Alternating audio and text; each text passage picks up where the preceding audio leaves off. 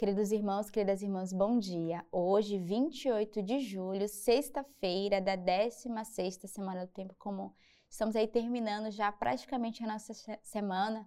Queremos nesse dia, dia de intercessão, né? Sexta-feira é um dia para confiarmos ao Senhor as intenções pessoais que nós trazemos e, de modo particular, cada dia na missa, a comunidade Sementes do Verbo tem trazido várias intenções de várias pessoas que se confiam a nós com doenças, né, com câncer, doenças graves, mas também é um dia de rezarmos pela intenção da igreja e do mundo, né, que sofre com as situações que estão à nossa volta. Então, hoje eu quero convidar você nessa sexta-feira a ter um dia particular de oração e de intercessão com aquilo que nós já trazemos no nosso coração, mas também aquilo que o mundo e a igreja nos pede de viver.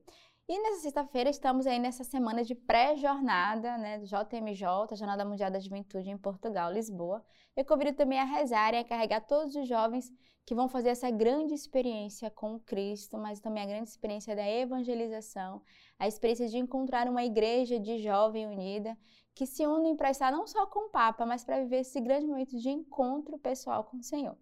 Então, rezemos por aqueles que já estão inscritos, por aqueles que talvez nem pensavam, nem passam pela cabeça e irem para a jornada, mas que estão lá em Portugal e que sejam evangelizados pela presença de muitos, muitos jovens do mundo inteiro, que sejam arrastados pelo testemunho da alegria da juventude, de estarem todos com o Senhor, mas, sobretudo, de testemunhar essa alegria de serem jovens.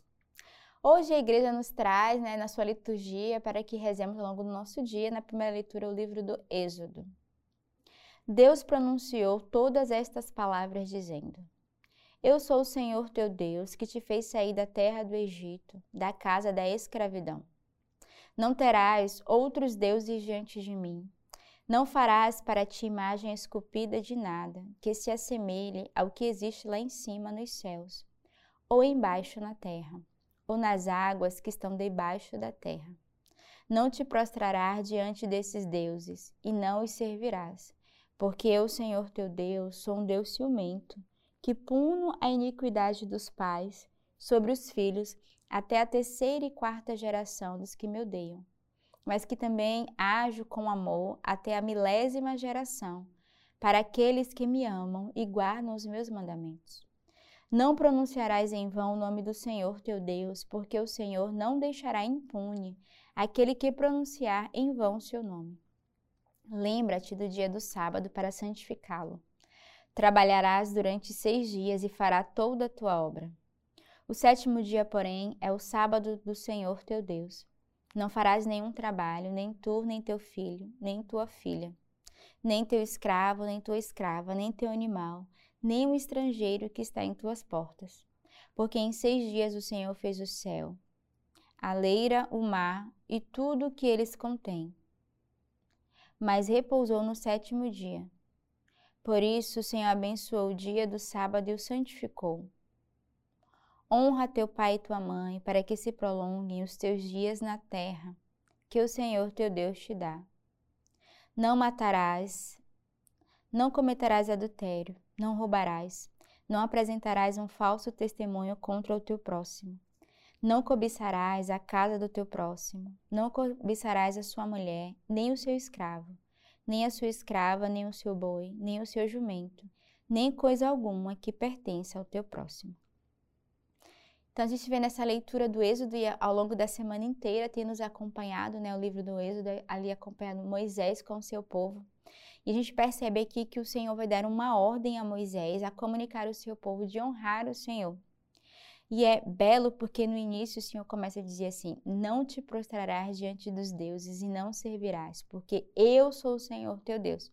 Então a primeira coisa que o Senhor vai exortar é a eles é dizer: existe um único Deus. Né? Não procurem outros deuses para adorar, mas eu sou o Senhor teu Deus.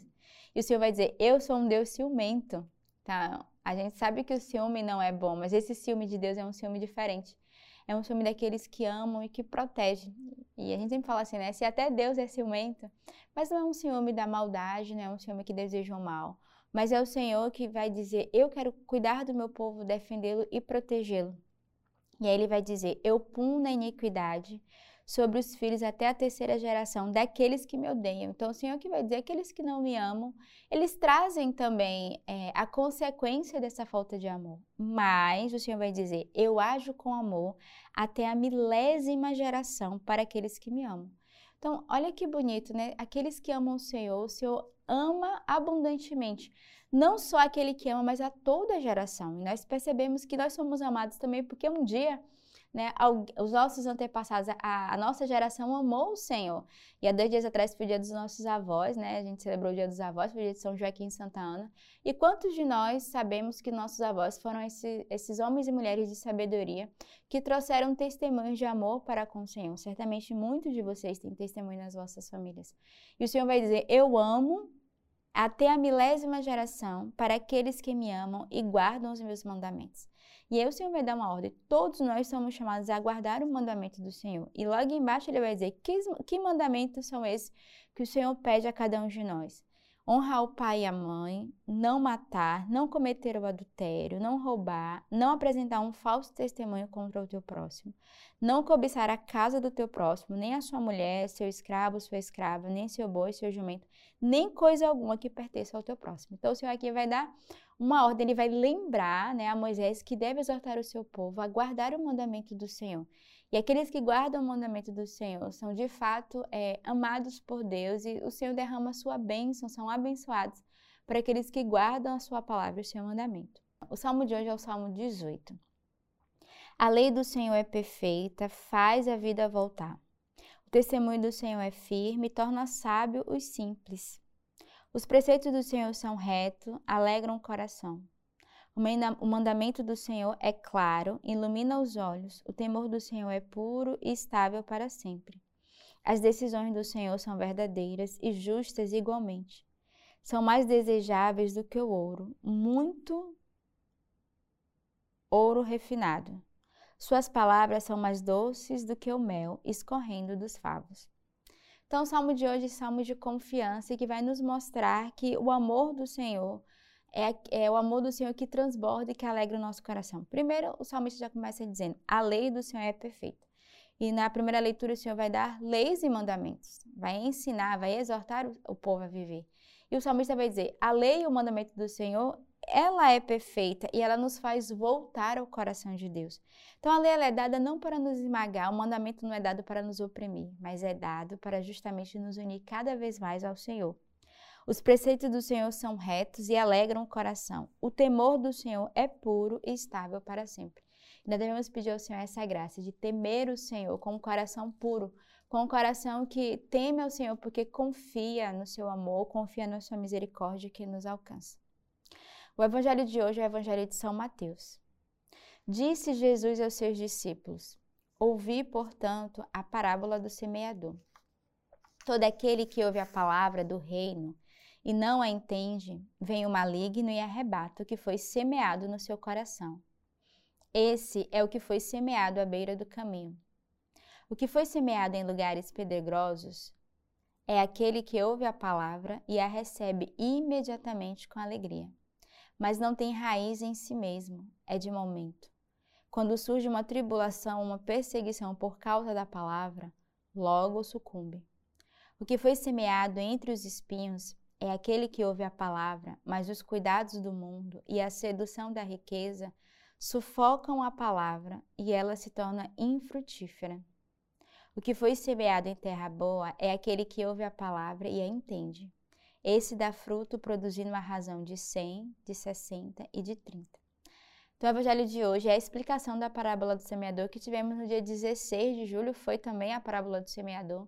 E hoje o Senhor retoma novamente, né, dizendo qual o efeito da palavra dependendo da terra do nosso coração. E aqui ele vai dar três exemplos de, de terra do nosso coração onde cai a palavra, né? Aqueles que deixam cair à beira do caminho, aqueles que né, são sufocados né, por, pela questão é, do, do, terreno pedregoso, né, por aqueles que a, a palavra cai entre os espinhos, mas também tem a boa terra do nosso coração, onde realmente a palavra cai e dá fruto. Então, a graça que eu peço para cada um de nós é que o nosso coração seja essa boa terra, para que a palavra de Deus caia no nosso coração e ela tem frutos. Porque quantas vezes nós escutamos a palavra do Senhor e deixamos que ela simplesmente se perca? Ela não faz o seu devido efeito no nosso coração. Nós não guardamos aquilo que o Senhor de fato deseja e quer nos falar através da sua própria palavra. Então hoje peçamos ao Senhor que a palavra de Deus, quando ela cair nos nossos ouvidos, no nosso coração, ela produza um efeito de conversão, um efeito de mudança, um efeito de alegria, um efeito da certeza de que é o próprio Deus que conduz a cada um de nós. Então que nessa sexta-feira tenhamos um coração aberto à palavra do Senhor e nos deixemos ser transformados pela sua palavra e pela sua graça. Então tenhamos uma bela sexta-feira nesse dia de oração e de intercessão e que Deus os abençoe.